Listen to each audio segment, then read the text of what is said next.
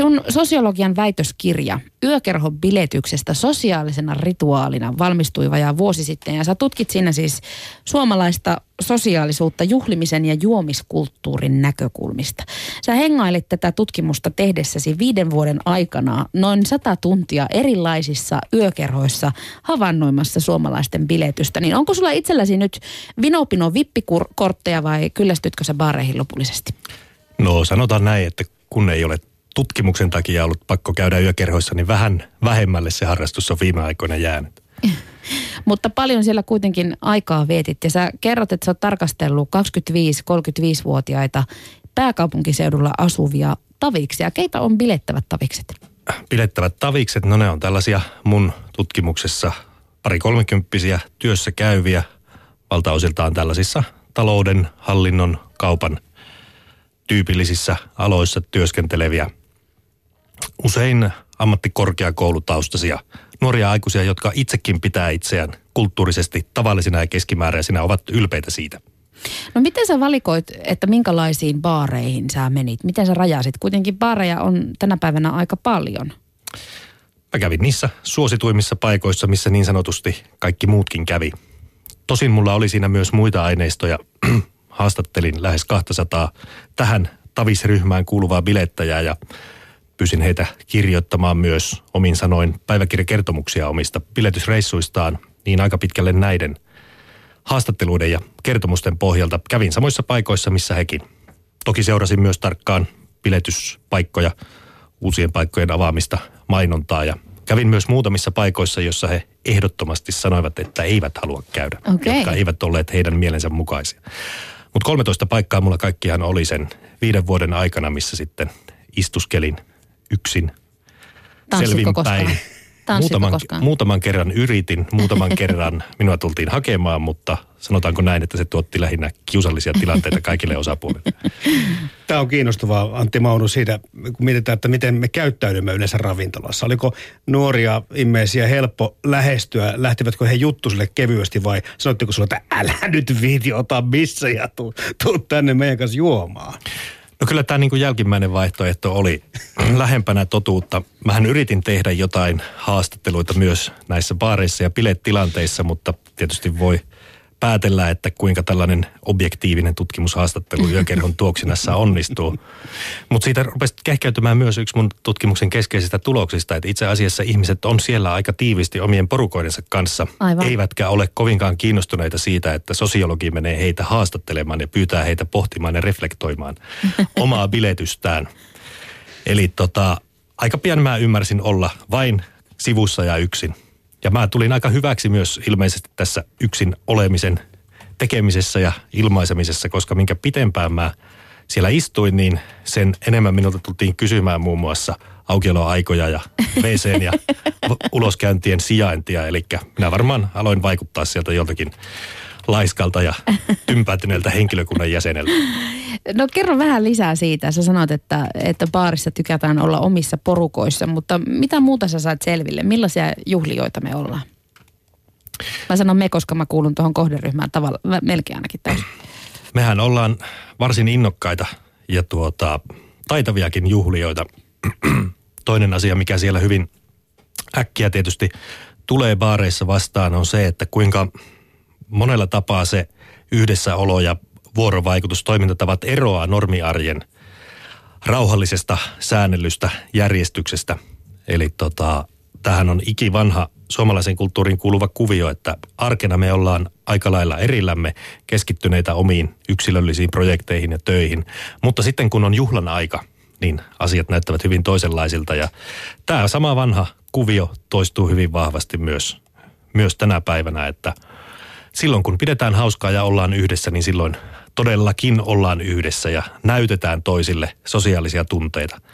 Suomalaisen biletyksen ja juomisenhan voisi lyhyesti tiivistää siihen, että kaikkein tärkeintä siinä on osoittaa toiselle, miltä itsestä tuntuu ja saada sille vastakaikua toisilta ihmisiltä. Ja kaikkein mieluiten vielä niiltä tutuimmilta, läheisimmiltä ihmisiltä, joita kohtaan tunteita eniten on. Eli rakkautta riittää, kun ollaan bailaamassa. Kyllä, ystävyyttä, toveruutta, solidaarisuutta, kaikkia muitakin positiivisia sosiaalisia emotioita. Niin tämä tulee mieleen tämä tämmöinen valtava halailu, tietysti, että aina, aina kapakas tahtoo olla se, että kyllä tullaan niinku, ollaan niinku yhteen ja todellakin näytetään tunteita ihan eri tavalla. Niin. Kyllä, mm. jos kirjoittaa vaikkapa netissä johonkin hakuohjelmaan biletys ja hakee sieltä kuvia tai englanniksi partying, niin siellä tulee todella aitoja ja vilpittömiä sosiaalisia tunteita. Mä muistan varsinkin nuorempana niin tyttöjen kanssa, kun mietittiin, että lähtään baariin. Meille se tanssiminen oli jotenkin se kaikista olennaisin juttu aina siinä baariin menemisessä, mutta kyllä mä aina puhuttiin, että nyt ollaan irti. Mitä se sitten ikinä Nyt tarkoitti. Hanna irti. Nyt Ei- ei Hanna irti. hyvältä. Joo, se oli vähän semmoinen vitsikin jossain vaiheessa, että Hanna on ollut taas irti. Joo, se on tar- tota, tällaisessa suomalaisessa nykybiletyksessähän on ihan samat elementit niin kuin missä tahansa rituaaleissa, missä tahansa yhteiskunnissa ja yhteisöissä. Rituaalit on tällaisia erityistilanteita, joissa tärkein tarkoitus on tuottaa saman ryhmän tai heimon jäsenille kokemusta yhteenkuuluvuudesta. Hyvin usein ne on tällaisia hyvin kehollisia, niihin kuuluu musiikkia, tanssimista yhteisen toteemin ympärillä. Yökerhoissa ne tänä päivänä on sitten Käsilaukkuja lattialla. Niin käsilaukkuja lattialla ja sitten kaiuttimista kantautuva musiikki, että nykyyhteiskunnassa sosiologisinkin termein monet asiat ovat sillä tavalla abstraktimpia kuin primitiivisissä yhteisöissä, niin myös nämä toteemit ovat ikään kuin näkymättömissä, mutta kuitenkin niiden ympärille kokoonnutaan tanssimaan ja olemaan yhdessä. Tämä on mahtava tämä, että tämä tanssirinki ja ne käsilaukut keskellä on tämän päivän baaritoteemi. Tähän täytyy niin nyt jotenkin pistää hyvin. Plus vielä siihen yhdessäoloon suhteutettuna, niin kävitkö yksinäsi tanssimassa tai oletko käynyt biletyksen, En. biletyshistoriasi aikana? En varmaan ikinä ole mennyt yksin baariin, mutta on joskus on kyllä tehnyt sen, että on ollut tanssilattialla melkein ainakin yksin, kun on ollut hyvä biisi ja se ei välttämättä ollut kenenkään muun mielestä hyvä biisi. Joo. Sen on tehnyt, mutta se ehkä johtuu tästä vähän hullusta luonteesta. Nyt päästään tähän mun kysymykseen. Oikeastaan mulla on ainut, ainut yksi kysymys, kuule tähän nyt mietittynä tässä hommassa. Tämmöisiä ihmisiä kuin meikäläinen, tämmöisiä introvertteja, jotka ei viihdy seurassa ollenkaan. Mm. Tarkoittaako se sitten sitä, että, että totta kai se meidän juhliminen on muutenkin ehkä erilaista, mutta se, että jos mä lähden niin kuin yksin tai kaksin tai kolmestaan mökille tai muuta, onko se sitten, voiko mä ollenkaan, vaikka mä sille tosin ei varmaan tanssita, mutta onko se niin kuin mun tapa, samalla niin kuin se vastaava tapa, tiedätkö, bilettää tai juhlia kuin sen, joka lähtee ravintolaan? Onko se kysymys samasta asiasta, koska mua, jos ahistaa ihan älyttömästi ravintolassa oleminen. Mm. Kyllähän siis samat asiathan siinä tapahtuu.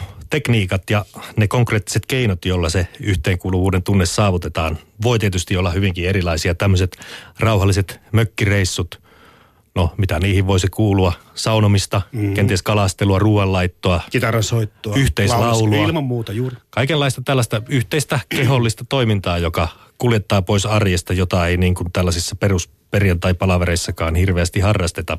Ikään kuin se funktio ja merkitys on täsmälleen sama, mutta mm. vähän erilaisia tapoja toteuttaa sitä. Onhan toki myös tällaisia baariympäristöjä, joissa ei niinkään tanssita, vaan istuskellaan ja kokoonnutaan sitten olemaan yhdessä vähän rauhallisemmissakin merkeissä, mutta edelleen tärkein tarkoitus myös näissä tilanteissa ei suinkaan ole juominen eikä päihtyminen, vaan ihmisten välisen etäisyyden ylittäminen. Sä oot myöskin ähm, ikään kuin luokitellut näitä äh, yökerhoja ja baareja semmoisiin erilaisiin alueisiin, erilaisiin luokkiin. Kerro siitä luokittelusta vähän lisää. Sä nyt kuvaat sitä, että on yökerhoja ja istu, istuskelupaikkoja, mutta miten muuten sä niitä luokittelet? Niitä on aika paljon. Nämä ei ole itse asiassa mun luokituksia niinkään, vaan mun haastattelemien bilettäjien omia luokituksia, eli tällaisia kulttuurisia käsikirjoituksia tai luokitusjärjestelmiä, jolla tätä tota, varsin laajaa ravintola- ja bilepaikkakenttää tyypitellään. Yksi on tällainen niin kuin toimintoihin perustuva kolmijako, on ruokapaikat, istuskelupaikat ja sitten bilepaikat.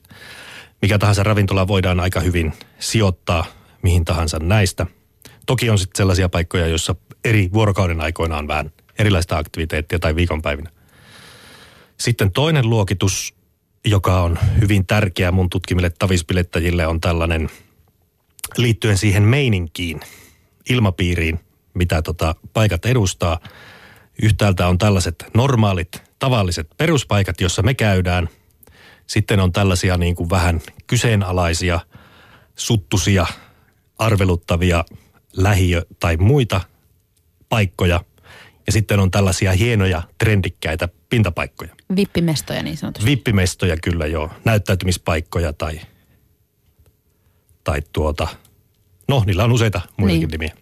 No miten sitten, sukkuloiko ihmiset näiden erilaisten äh, baarien ja ympäristöjen, ilmapiirien ikään kuin välillä? On, vai onko ne niin kuin jotenkin orjallisesti tai systemaattisesti, niin kuin, kun kuulun tiettyyn lokeroon, niin pysyn siinä lokerossa vai voiko se vaihtua? Ikään kuin vaikkapa niin kuin porukatkinhan on erilaisia, kenen kanssa on tekemisissä. On erilaisia sosiaalisia konteksteja, erilaisia ryhmiä, joihin kuuluu. Niin mennäänkö sitä aina niin kuin uskollisesti samanlaisiin baareihin vai vaihtuuko ne vähän seuran mukaan? Se avain on tuossa juuri mitä sanoit, että porukoiden mukaan mennään uskollisesti, mutta yhdet yksittäiset yksilöt kuuluu erilaisiin porukoihin. Niin kuin eräs haastateltava sanoi, että meistä on moneksi. Eli hänkin käy yhden porukan kanssa mielellään tällaisissa vähän niin kuin fiinimmissä pintapaikoissa, toisen porukan kanssa pelkästään olutravintoloissa istuskelemassa ja kolmannen porukan kanssa sitten taas täysillä pilettämässä näissä rennoissa kotosissa yökerhoissa. Eli usein ajatellaan, että erilaiset ravintolat olisi segmentoituneita nimenomaan, että yhden tyyppisissä paikoissa kävisi vain yhdenlaisia yksilöitä ja toisen tyyppisissä paikoissa toisenlaisia, mutta tämä ei mun nähdäkseni pidä lainkaan paikkansa. Pikemminkin hän nykyyhteiskunnassa meillä kaikilla on hyvin tärkeä tällainen sosiaalisen monipuolisuuden ajattelu, moniruokaisuuden ihanne. Parhaita tyyppejä ovat ne, jotka tulevat toimeen hyvin erilaisten ihmisten kanssa erilaisissa tilanteissa, erilaisissa paikoissa ja pystyvät tarttumaan hetkeen ja tunnelmaan, millainen se ikinä onkaan. Ja tähän liittyen hyvin monilla meistä on tosiaan erilaisia porukoita ja eri porukat saattaa käydä johdonmukaisesti tietynlaisissa paikoissa, mutta ne eri porukat koostuu lopulta samoista yksilöistä. Niin justiin, että ne ikään kuin vaan niin kuin kiertää, kiertää vähän niin kuin systeemistä toisen tai baarista toisen. Tai Kyllä, ja onhan myös paljon yökerhoja, jossa on yhdessä ja samassakin paikassa edustettuna useampia erilaisia genrejä Totta. tai tyylejä. Totta. Ja tämä on hyvin tarkoituksenmukaista, koska jos on niin kuin tavoiteltua se, että pystytään olemaan monipuolisesti monenlaisissa erilaisissa sosiaalisissa tilanteissa ja ympäristöissä, niin tämä kaikki pystytään kokemaan yhden samankin illan aikana, jos paari tarjoaa sille sopivat puitteet. Ehyt ryn erityisasiantuntija, bilettohtori Antti Maunu, sä nyt oot tässä jo vähän sivunut tätä biletyksen sosiaalisuutta ja sanonut, että, että nimenomaan tämä yhdessä bilettäminen luo sitä yhteenkuuluvuuden tunnetta, mutta mitä sun tutkimusta, mitä sä sanot siitä, että mikä siinä nyt sitten on se juttu, että se on nimenomaan se baarikonteksti ja se yöelämän konteksti, missä se tapahtuu. On pimeätä, niin sitten on helpompaa olla oma itsensä. Mistä se johtuu? Pimeätä ja yöllä ja erityisaikoina mietitään meidän suomalaista elämäntapaa, sen historiaa, missä muualla meillä on mahdollisuus vaihtaa ja kokea sosiaalisia tunteita samassa määrin. Meillä ei ole oikeastaan vaihtoehtoja. Ihminen on kaikista maailman eläimistä avuttomin toimimaan yksinään. Ihminen tarvitsee kaikista eniten lajitoveriensa tukea, luottamusta, solidaarisuutta. Ja me tarvitaan sitä ehkä enemmän kuin mitään muuta. Mutta kun meidän arkielämä tarjoaa sille hyvin vähän mahdollisuuksia, niin meidän on käytettävä niitä keinoja, joita meillä on. Ja nykyyhteiskunnassa baarit ja yökerhot tai muut tällaiset erityiset juhlatilanteet, mökkireissut, risteilyt, vastaavat, niin tarjoaa niin kuin lähestulkoon ainoan kanavan kokea näitä tunteita. Niin, ja vielä miettimään Antti Maunu sitä, että tilastojen mukaan myöskin täällä Suomessa ja kaupungeissa, varsinkin pääkaupunkiseudulla asutaan kaikkein ahtaimmin, jos verrataan moneen muuhun maahan, Euroopan länsimaihinkin. Minkä verran se vaikuttaa, että sitä ö, kohtaamistilaa ja paikkaa myöskään välttämättä kotona ei ole? Kyllä se ihan suoraan vaikuttaa siihen, kun lähiöitä rakennettiin 6-70-luvulla Suomeen, niin usein yksi aivan ensimmäisistä palveluista oli se lähiöbaari. Mm. Ja tämä oli aikanaan myös alkoholipolitiikassa – tärkeä peruste, että silloin oli suhteellisen paljon tiukempi alkoholipolitiikka kuin nykyään, niin haluttiin tehdä lähiöravintoloiden perustaminen helpommaksi, koska ei ollut mitään tällaisia kyläraitteja tai kyläkauppoja tai seuraintaloja, mihin oltaisiin voitu vapaasti kokoontua rakentamaan yhteisöjä ja tutustumaan aiemmin tuntemattomiin ympäri Suomea muuttaneisiin naapureihin. Paarista tuli tässä vaiheessa suomalaisen kulttuuriin hyvin tällaisia tärkeitä sosiaalisia areenoita ja se asema näyttää vaan niin kuin vahvistuneen. Öm, kuinka paljon sitten tämä tuli näistä maaseudusta mieleen, niin tämä bilettämisen ilo sitten liittyy tämmöisten sosiaalisten verkostojen luomiseen. Esimerkiksi just maalta kaupunkiin tai kaupungista toiseen muuttaneiden keskuudessa. Onko ne paikkoja, jossa myöskin ikään kuin liitytään ryhmiin tai luodaan suhteita? Kyllä luodaan, mutta ehkä mun tutkimuksen mukaan vähemmän kuin voisi kuvitella. Niin kuin sanoin tuossa aiemmin, niin yllättävänkin vahvasti piletetään niiden ennestään tuttujen kavereiden, jopa sukulaisten, sisarusten, serkkujen, puolisoiden, työtoverien kanssa. Tietysti ihanteellisessa bileillassahan voi olla tällaista yhdistelmää, että on joku tällainen tuttu ja turvallinen kotipesä – jonka mukana ollaan, jonka kanssa siellä viihdytään, mutta sitten illan aikana voidaan tutustua vähän uusiinkin ihmisiin, kenties tuttavan tuttaviin tai niihin työtovereihin, joita ei aiemmin ole niin hyvin tutustunut, että ilman muutahan on niin kuin... Se on myös yhdistävä tekijä. On yhdistävä tekijä ja se niin kuin avartaa verkostoja, mutta siinä tarvitsee mun nähdäkseni aina olla se joku tällainen turvallinen kotipesä, mikä pitää sitä hommaa kasassa. Tietysti eihän miksi ihmiset lähtisivät ylipäänsä baariin, eivätkä vain olisi kotona tai mökeillä kaikki illat. Että kyllä siinä niin kuin se ajatus on, että jotain ainakin voi tapahtua. Mm. Jotain uutta ja ihmeellistä. Kuulee parempaa musiikkia, tapaa kiinnostavampia ihmisiä kuin missään koskaan juuri tänä iltana. Se on myös hyvin tällainen niin kuin, unelmien valtakunta. No, onko, tietyllä tapaa. no niin, joo, kyllä. Ja siihen, just tämä, että liittyy paljon odotuksia, varsinkin mitä nuoremmasta ihmisestä on kysymys, niin odotukset voi olla tosikin kovat. Tota, no, niin, niin, onko naisten ja miesten välillä tässä eroja, vaikka siinä, että kuinka isossa porukassa lähdetään liikkeelle? Ihan hirvittävän suuria eroja ei kyllä tullut, että mä olisin ehkä itsekin odottanut vähän suurempia, näkyvämpiä sukupuolieroja tässä tota, biletyskäyttäytymisessä, mutta, mutta ei niitä kauheasti löytynyt. Että kyllä mun tutkimuksen mukaan bilettäminen on Suomessa sukupuolenkin suhteen varsin tällainen demokraattinen laji. Meidän vieraana on siis valtiotieteen tohtori ja EHYT ryn erityisasiantuntija Antti Maunu ja nyt puhutaan bilettämisestä. Kuuntelet puheen päivää, kello on 20 yli 11. Puheen päivä. Puhutaan Antti nyt vähän niistä päihteistä. Missä roolissa se alkoholin kuningasalkoholin juominen tai nauttiminen bilettämisessä on? Täytyykö olla kännissä, että voi olla puhelias ja pitää hauskaa? Alkoholi on biletyksen tärkeä voiteluaine, mutta se ei ole se varsinainen käyttövoima eli polttoaine. Polttoaine on sosiaaliset tunteet, jotka liittyy toisiin ihmisiin ja heidän kohtaamiseensa. Mutta tässä on tietynlainen paradoksi, mä näen suomalaisessa bilettämisessä. Bilettäjäthän hyvin usein haluaa korostaa sitä, että kyllähän se kaikki onnistuisi myös ilman päihteitä ja kyllähän me osaamme pitää hauskaa ilmankin. Mutta käytännössä kuitenkin katsotaan kuinka paljon alkoholia Suomessa kulutetaan, kuinka paljon ravintoloissa tai vaikkapa erilaisissa musiikkitapahtumissa tapahtumissa myydään alkoholia, niin käytännössä kuitenkin sillä on tärkeä tällainen voiteluaineen rooli. Että ilman sitä ei kuitenkaan todellisuudessa sitten voida olla. Näin se on. Periaatteessa kyllä, mutta käytännössä ei. Niin, no sitä pidetään kuitenkin sitä alkoholia myöskin melko tyypillisenä jäänmurtajana ja nimenomaan suomalaisten keskuudessa. Niin onko se sitten voitteluaineen lisäksi nimenomaan myöskin se jäänmurtaja-aine? Joo, kyllä mä näen, onhan nämä kielikuvatkin aika samankaltaisia, että kitkaa ihmisten välillä ennen kuin se voiteluaine tulee. Jäämurtaja on tietysti toinen hyvä, hyvä kielikuva siihen.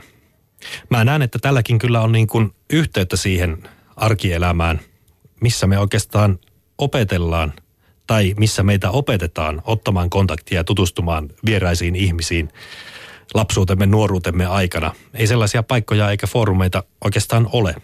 Tähänkin tämä tota, piletys ja erilaiset juomistilanteet tarjoaa sellaisesti niin kuin kulttuurisesti hyvin tärkeän, jopa korvaamattoman foorumin, jossa ihmiset sitten murrosiästä eteenpäin opettelevat ja oppivat tekemään näitä asioita.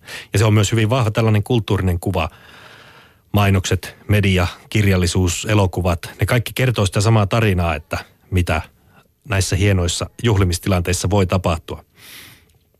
Mutta muita vaihtoehtoisia keinoja tähän ei hirveästi tarjota. Kuunnellaan tähän väliin. Helsingissä vietettiin juuri sosiaali- ja terveysalan sekä kasvatusalan ammattilaisille suunnattuja päihdepäiviä ja Ehyt ryn, missä Antti Maunukin siis työskentelee, niin järjestämässä seminaarissa keskusteltiin muun muassa ehkäisevästä päihdetyöstä, alkoholikulttuurista ja päihdekuntoutuksesta. Kävin itsekin tuolla tapahtumassa pyörähtämässä ja tapasin samalla yhden Suomen suurimman kesätapahtumien järjestäjän Himos Festival Oyn turvallisuuspäällikön Harri Tarvaisen.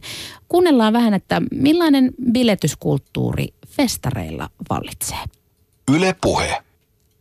Kyllä festarit on piletystapahtuma. Siellä luodaan hyviä ystävyyssuhteita ja nautitaan siitä hetkestä. Ja mennään kotoja turvallisesti ja iloisena ja tullaan toisen kerran uudestaan. Nauttien siitä hetkestä. Kyllä se on se homman nimi. Hyvä musa, hyvät kaverit, onnistumisen elämyksiä kaikille. Ja monesti leimautu, leimataan nuoria, nuoria aikuisiakin, että se on vain alkoholi, se piletyksen voima. Päinvastoin mä sanoisin näin, että se elämä on itse sitä huumetta ja nauttia toisten seurasta. Suomen kesä on lyhyt, onneksi on vähän kärpäsiä. Kyllä se hetki on se tärkein asia, nauttia toisten kanssa. Tällä päihdepäivillä puhuttiin esimerkiksi alkoholilainsäädännöstä ja, ja vaikkapa anniskelulainsäädännöstä nimenomaan festivaaleilla. Vähän kritisoitiin sitä, että kun saattaa olla tupla-aidotukset anniskelualueella ja muuta, joka voi sitten vaikeuttaa tai heikentää jollakin lailla tunnelmaa, niin miten sä Harri Tarvainen näet, näet tämän lainsäädännön ja, ja nämä kaikki säädökset? Onko ne liian tiukkoja festivaalijärjestäjän näkökulmasta? No, tämä aidotus jolla rajataan anniskelualueita festivaalialueella, niin se on turvallisuusriski. Sen on pelastusviranomainen poliisi myöntänyt. Aidat, metrin korkuiset aidat ihmismassojen välissä estää ihmisten vapaan liikkumisen onnettomuustilanteessa. Se on riski. Anniskelun osalta mun mielestä se on ihan okei, että voi viedä pöytäseurueelle useamman annoksen alkoholia ja Ammattitaitoisen tarjoilijan paarimestarin tehtävä onkin seurata asiakkaan juomista ja hänen anniskelua. Onko kykenevä vielä ottamaan äh, ilolientä ja nauttimaan festareista vai pitääkö pitää hieman taukoa. Mutta nämä aidat on koettu turvallisuutta alentavaksi, mitkä siellä alueella saattaa rajata anniskelualueita muusta yleisötilaisuusalueista. Tänään puhuttiin myöskin siitä, että äh, tämänhetkinen alkoholilainsäädäntö on vuodelta 1932 ja nyt eletään vuotta 2015, niin mihin suuntaan tätä lakikeskustelua sinun mielestä pitäisi viedä? No en ole poliitikko enkä, enkä ota kantaa tämän suuntaisiin asioihin, mutta sen me tiedetään, että alkoholi aiheuttamat ongelmat tapahtuu jossakin muualla kuin festareilla, ravintoloissa – Suomessa juodusta alkoholista juodaan ravintoloissa vain 10 prosenttia. Mä väitän, että siellä kotona tapahtuu paljon paljon enemmän ikäviä väkivallan tapauksia kuin festareilla konsana. Festareilla on henkilökunta huolehtimassa siitä, että homma etenee turvallisesti ja siellä on kaikilla kiva olla. Sä kuvailit tuossa aikaisemmin myöskin vähän sitä, että, että kun usein parjataan nuoria siitä, että nuoret rettelöitä muuta, niin sä sanoit, että nuoret ei välttämättä ole se suurin ongelmien aiheuttaja siellä festivaaleilla, vaan ne voi olla keski-ikäisetkin ihmiset. Mä veikkaan, että meidän omista vähäisistä ongelmatilanteista, niin niistä 90 prosenttia on tämmöisiä minä itse aikamiehiä, jotka Ilman paitaa ryhtyy tanssimaan pöydän päällä osoittaakseen pöytäseurueelle olevansa vielä virillissä hyvässä kunnossa, että ei nuoret hölmöile, eli aikuisille sattuu joskus tämmöistä pikkusta ylilyöntiä mun mielestä enempi. Että nuoret käyttäytyy moitteettomasti, he ottavat paljon kepeämmin pienet vastoinkäymiset tai pienen, pienen jonotuksen jossakin tilanteessa tai jonkun olosuhteiden osalta, mille tapahtumajärjestäjä ei voi juuri mitään. Että kyllä me aikuiset mun mielestä ollaan joskus hankalampia. No johtuuko se hankala asenne sitten nimenomaan alkoholista? No se me tiedetään, että jos se alkoholin käyttö on jo siinä laskuhumalassa, niin kaikilla meillä on pikkasen huonompi olo. Ja silloin saattaa tulla sanottua pahasti kaverillekin, mutta me työntekijät kyllä se ymmärretään ja me, me ollaan koulutettu porukka hyväksymään se, että asiakkaalla antaa oikeus antaa myöskin kiperää palautetta, että ei, ei alkoholi sinänsä tuo niitä ongelmia, vaan siihen voi liittyä paljon muitakin asioita ja huolia ja mielialan muutoksia sen päivän pitkän viikonlopun aikana. Näin siis Himos Festival Oyn turvallisuuspäällikkö Harri Tarvainen Ehyt ryn päihdepäivillä. Puheen päivä. Biletohtori Antti Maunu, millaisia ajatuksia sulla noista Harrin sanoista heräsi? Viisasta puhetta kokeneelta alan mieheltä tietysti. Hyvin samoilla linjoilla mä oon myös tässä, niin kun jos puhutaan alkoholihaitoista, niiden ehkäisemisestä ja vähentämisestä, niin mä lähtisin siitä, että itse asiassa niiden ymmärtämisessä ja niiden hallinnassa ei välttämättä olekaan hirvittävän paljon tarpeen puhua edes alkoholista. Ehkäisevä työ, ehkäisevä päihdetyö voi määritellä lyhyesti niin, että siihen, siinä pyritään vaikuttamaan päihdeongelmien näkymättömiin syihin. Korjaava tai korjaava päihdetyö tai päihdehoito sitten taas kontrolloi näitä näkyviä seurauksia. Mutta ehkäisevän päihdetyön tehtävähän vaikuttaa asioihin jo ennen kuin ne ikään kuin realisoituvat todellisiksi päihdeongelmiksi. Ja tämän päivän Suomessahan nämä ongelmat liittyy hyvin vahvasti niin kuin juominenkin sosiaalisiin suhteisiin, sosiaalisiin kokemuksiin, sosiaalisiin tunteisiin. Ihan äärimmilleen tiivistettynä mä sanoisin, että jos ihmisillä olisi keinoja, mahdollisuuksia ja valmiuksia osoittaa ja vaihtaa sosiaalisia tunteita jo lapsuudesta, nuoruudesta aina keski-ikäinen vanhuuteen alkaen merkittävästi enemmän, nykyistä enemmän myös jokapäiväisessä arkielämässä, niin alkoholin rooli, kaikki alkoholin liittyvät haitatkin yhteiskunnassa vähenisi. Samalla vähenisi myös mielenterveysongelmat, sosiaaliset ongelmat, syrjäytyminen, jotka tänä päivänä on tyypillisesti kaikki tavalla tai toisella kytköksissä siihen, että ihmisellä ei ole ikään kuin turvallista, tyydyttävää, palkitsevaa sosiaalista paikkaa. Eli alkoholiongelmat ja sosiaaliset ja tunnetason paineet linkittyy vahvasti toisiinsa? Äärimmäisen vahvasti. Tai jos ajatellaan syrjäytymistä, nuorten syrjäytymistä, Suomen punainen risti julkaisi viime kesänä kyselyn, missä kansalaisilta kysyttiin, mikä on heidän mielestään Suomen niin kuin suurin uhka tai huolenaihe, ja se oli nuorten syrjäytyminen. Se ei ollut talous, se ei ollut maahanmuutto, se ei ollut mikään muu kuin nuorten syrjäytyminen. Ja syrjäytyminenhän on lyhyesti sanottuna sitä, että ihmisellä ei ole enää mitään ryhmää, mitään sosiaalista yhteisöä, mihin kuulua. Tiputaan pikkuhiljaa pois perheestä, koulusta, työpaikoista, opiskelupaikoista, ynnä muista, ynnä muista. Ja valitettavasti hyvin monet nuoret, nuoret aikuiset, jotka on tällä tiellä, pyrkii palaamaan tai saamaan otetta näistä ryhmistä ja yhteisöistä nimenomaan päihteiden avulla. Mutta kaikki tiedetään, että jos yhteisö perustuu ainoastaan päihteille, niin kuinka lämmin, turvallinen ja palkitseva se on tai voi olla. No niin. Mitä sä ajattelet Antti näistä säädöksistä? Onko ne liian tiukkoja? Pitäisikö niihin jotenkin puuttua? Tämä on hirveän vaikea kysymys. Asioilla on aina monta puolta.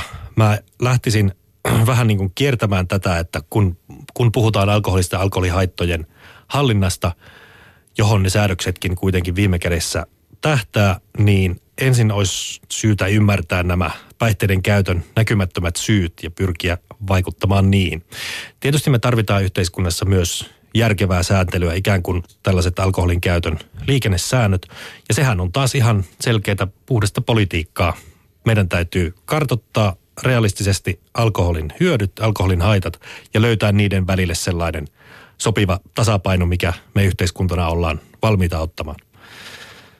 Ongelma on mun mielestä se, että alkoholi on poliitikoille tänä päivänä niin vaikea ja pelottava aihe, mitä tahansa sen äärellä sanoo tai tekee, niin joku pahoittaa mielensä ja potentiaalisia äänestäjiä katoaa, niin sen vuoksi meillä on edelleenkin se 1932 vuodelta peräisin oleva alkoholilaki. Sitä ei ole rohjettu uudistaa, vaikka eittämättä tarvetta kyllä olisi. Kuningas alkoholi siis hyvässä ja pahassa. Niin, no nytkin on puhuttu näistä juomisen haitoista, mutta mitä sä Antti Maunu ajattelet sitten siitä? Sä mainitsit jo, että pitäisi puhua myös niistä alkoholin hyödyistä. Niin mitä hyötyä siitä sitten voi olla, siitä juomisesta tai alkoholista? No kaikki tämä sosiaalinen kanssakäyminen, mitä sen ympärille liittyy. Erilaisten tunteiden, erityisesti sosiaalisten tunteiden hallinta. Niin kauan kuin me eletään yhteiskunnassa ja kulttuurissa, että meillä ei ole paljonkaan muita keinoja voidella yhteenkuuluvuutta tai ottaa kontaktia toisiin ihmisiin, niin sehän on inhimillisesti katsoen välttämätöntä, että meillä on jotain sen tekemiseksi. Niin, et, Ehkä voi, ehkä voi sanoa jopa, että tällainen kostea yhteisöllisyys voi olla tietyissä tapauksissa jopa parempi kuin kuiva yksinäisyys. niin, se on se voiteluaine edelleenkin. Kyllä edelleenkin. Ja niin kauan todella, kun meidän koulujärjestelmä opettaa ansiokkaasti luku- ja laskutaitoja, mutta hyvin huonosti sosiaalisia taitoja, niin siinä me tarvitaan sitten kaikki käytettävissä olevat keinot ihmisten välisen etäisyyden ylittämiseen. Miten muuten, kun sä teit tuota, ää, biletystutkimustasi, niin kuinka merkittävässä roolissa, me vähän sivuttiin naisten ja miesten eroja, mutta pariutuminen tuossa biletyksessä sun tutkimuksen mukaan oli. Itse mä muistan että varsinkin silloin päälle parikymppisenä sinkkuna, että kyllä se elämänsä miehen metsästäminen niin oli jossain vaiheessa paljon tärkeämpää kuin se biletys, vaikka tietysti edelleenkin tanssimaan piti päästä, mutta Joo. mitä sun tutkimus sanoi tästä? No tämä on, tossahan se kuva oikeastaan onkin, että se miehen tai naisen tai ihmisen metsästäminen on usein hyvin tärkeää, mutta voi ajatella, että siinä tämä matka on usein tärkeämpää kuin se päämäärä. Jos nyt voi kysyä toimittajalta henkilökohtaisen kysymyksen, niin kuinka hyvin se onnistui? No itse asiassa tällä hetkellä olen naimisissa miehen kanssa, jonka löysin baarista. Että No niin, kai sit siinä vaiheessa olkoon. voi sanoa, että onnistui. Mutta en olisi koskaan uskonut, että niin käy. Joo, juuri Kuitenkaan. näin. Juuri näin, eli se on tota, jos sitä tapahtuu, niin totta kai se on hyvä juttu ja sitä pidetään hyvänä, mutta mun tutkimuksen valossa se on kuitenkin tällainen niin kuin sanotaanko kirsikkakakun päälle kuin sellaista hampaat irvessä tapahtuvaa puurtamista. No joo, totta. Eihän se niin kuin hirvittävän helppoa edes ole, että niin kuin, varmasti on parempia ja tehokkaampiakin keinoja sen saavuttamiseen. Vähän näin yleisemmällä tasolla mä ajattelen, että se tällaisten niin kuin seksuaalisia viritteisten kontaktien löytäminen on vaan niin kuin osa sitä laajempaa sosiaalista kuviota. Paljonhan on meillä ihmisiä, jotka varmaan kokee, että tällainen niin kuin miehen ja naisen välinen fyysinen suhde on niin kuin kaikista tärkein ja ansiokkain tai antoisin tapa kokea yhteyttä toisiin ihmisiin. Mutta kyllä ihmiset ymmärtävät ja kokevat sitä myös hyvin niin kuin muunlaisissa sosiaalisissa kuvioissa. Että se on osa sitä kokonaiskuviota, mutta se ei suinkaan ole niin kuin ainoa eikä se niin kuin varsinainen päämäärä tai käyttövoima. Pikemminkin mun tutkimustuksen valossa näytti siltä, että jos siellä porukassa on ihmisiä, jotka oikein hampaat irvessä nyt etsii seuraa ja hoitaa hoitojaan, niin ne pettää sen niin kuin porukan yhteisen hauskanpidon ja ei ne ole ollenkaan niin haluttua seuraa. Se on hyvin samantapainen kuvio kuin jos jonkun tiedetään toistuvasti vaikka juovan liikaa ja sen takia putoavan pois porukasta, niin ei se ole niin kuin kovinkaan toivottua. Eli ryhmässä pysyminen on tärkeää. Kyllä, nimenomaan kun porukalla mennään, niin porukassa pysytään. Just näin. Puhutaan vielä hetki biletyksen tulevaisuudesta, Antti Maunu. Nyt uutisoi maanantaina tämmöisestä uudesta suomalaisesta Mingle-kännykkäsovelluksesta, josta puuhataan tämmöistä yleistä yöelämän sosiaalista mediaa. Tämä sovellus siis yhdistää viesti, deitti, lipunmyynti ja paikannuspalvelun ja käyttäjä voi myös nähdä, että missä ravintolassa, yökerhossa tai tapahtumassa ystävät on. Ja lisäksi tällä sovelluksella voi chattailla muiden ravintola-asiakkaiden kanssa tai lähettää vaikkapa DJille biisitoiveita. Niin mitä, tämä itse palvelu on ilmainen, mutta siis tarjoaa monenlaisia erilaisia sitten virikkeitä sinne baarielämään, niin muuttaako tällaiset sovellukset ja ylipäänsä some biletyksen, jotenkin biletyksen asetuksia ja normeja? Mitä sä ajattelet? Mm, tietysti sitä näin kansalaisena toivoo menestystä palvelulle ja sen käyttäjille, mutta tutkijana ajattelee ensimmäiset biletyskuvaukset on Mikael Agrikolan muistiin merkitsemiä 1550-luvulta. Siellä kuvataan tällaista Ukon vakat nimistä viljan kasvatusrituaalia, joka muistuttaa hyvin paljon esimerkiksi tämän päivän Ruotsin laiva tai festari tai Lapin laskettelukeskus käyttäytymistä. Eli meillä on ollut 500 vuotta käytössä tällainen arjesta irtautuva, tota, humalahakuisesti alkoholia käyttävä juhlimistekniikka, niin mä en pysty näkemään, että se ihan nyt muutamassa vuosikymmenessä Mullistaa. tai välttämättä vuosisadassakaan oleellisesti muuttuisi. Tietysti tämän päivän biletyskulttuuri on hyvin toisenlainen kuin 1500-luvun pakanalliset sadonkorjuu tai viljankasvatusrituaalit. Mutta se perustava niin kuin tapa tai tarve ihmisillä on kaipuu toistensa luo ja suomalaisessa kulttuurissa jostain syystä se on erotettu hyvin vahvasti arkielämästä ja arjen toimintatavoista. Siihen liittyy tällaisia niin kuin erityisiä tekniikoita, kuten päihtymys ja tanssiminen ja tämmöinen niin kuin kehollinen estottomuus tietyllä tavalla. Niin vaikea mun on nähdä, että yksi sovellus nyt sitä pystyisi pohjaltaan hirveän paljon enemmän muuttamaan. Mutta totta kai se voi tarjota niin kuin uusia virikkeitä ja sellaisia lisämausteita siihen perustavaan kuvioon. Antti Maunu, kerro vielä tähän loppuun, että miten me saataisiin tämä biletyskulttuurissa hyväksytty sosiaalisuus siirrettyä ja kopioitua myös sinne päivällä tai sinne arjessa ylipäänsä tapahtuvaan kanssakäymiseen. Sä jo vähän mainitsit, että koulussa pitäisi opettaa lisää sosiaalisia taitoja, mutta mitkä ne olisi ne keinot ja kenestä se on kiinni? Hyvä kysymys. Miten me opitaan olemaan arjessa sosiaalisia? Me opitaan olemaan opettelemalla ja opettamalla sitä – Kyllä mä näkisin, että koko yhteiskunnan tasolla juuri koulut ja oppilaitokset on yksi tärkeimmistä paikoista, koska siellä ollaan toisten ihmisten kanssa, siellä ollaan ryhmissä, siellä on aikuisia, joilla on mahdollisuudet ja usein myös riittävät valmiudetkin ikään kuin opettaa ihmisiä olemaan toistensa kanssa eri tavoin erilaisissa tilanteissa. Puhutaan esimerkiksi työelämätaidoista, mitä muuta nekään on kuin sosiaalisia taitoja. Osataan tulla toimeen erilaisten ihmisten kanssa, tehdä töitä erilaisten ihmisten kanssa, palvella erilaisia ihmisiä. Kaikki nämä niin kuin meidän yhteiskunnan suuret haasteet, mihin kaivataan, niin ne tavalla tai toisella kiertyy näihin perustaviin sosiaalisiin kysymyksiin. Mulla on se käsitys, että varhaiskasvatuksessa ollaan hyvinkin menossa siihen suuntaan. Päiväkodeissa opiskellaan kaveritaitoja, alakouluissa samoin. Mutta jossain vaiheessa, minkä vanhemmiksi lapset kasvavat, niin sen vähemmäksi se käy. Että mä näkisin, että just yläkoulut ja toisen asteen oppilaitokset olisi nyt aivan keskeisessä vaiheessa tässä. Ne on myös niitä ikäkausia, jossa tutustutaan päihteisiin ja opetellaan bilettämään.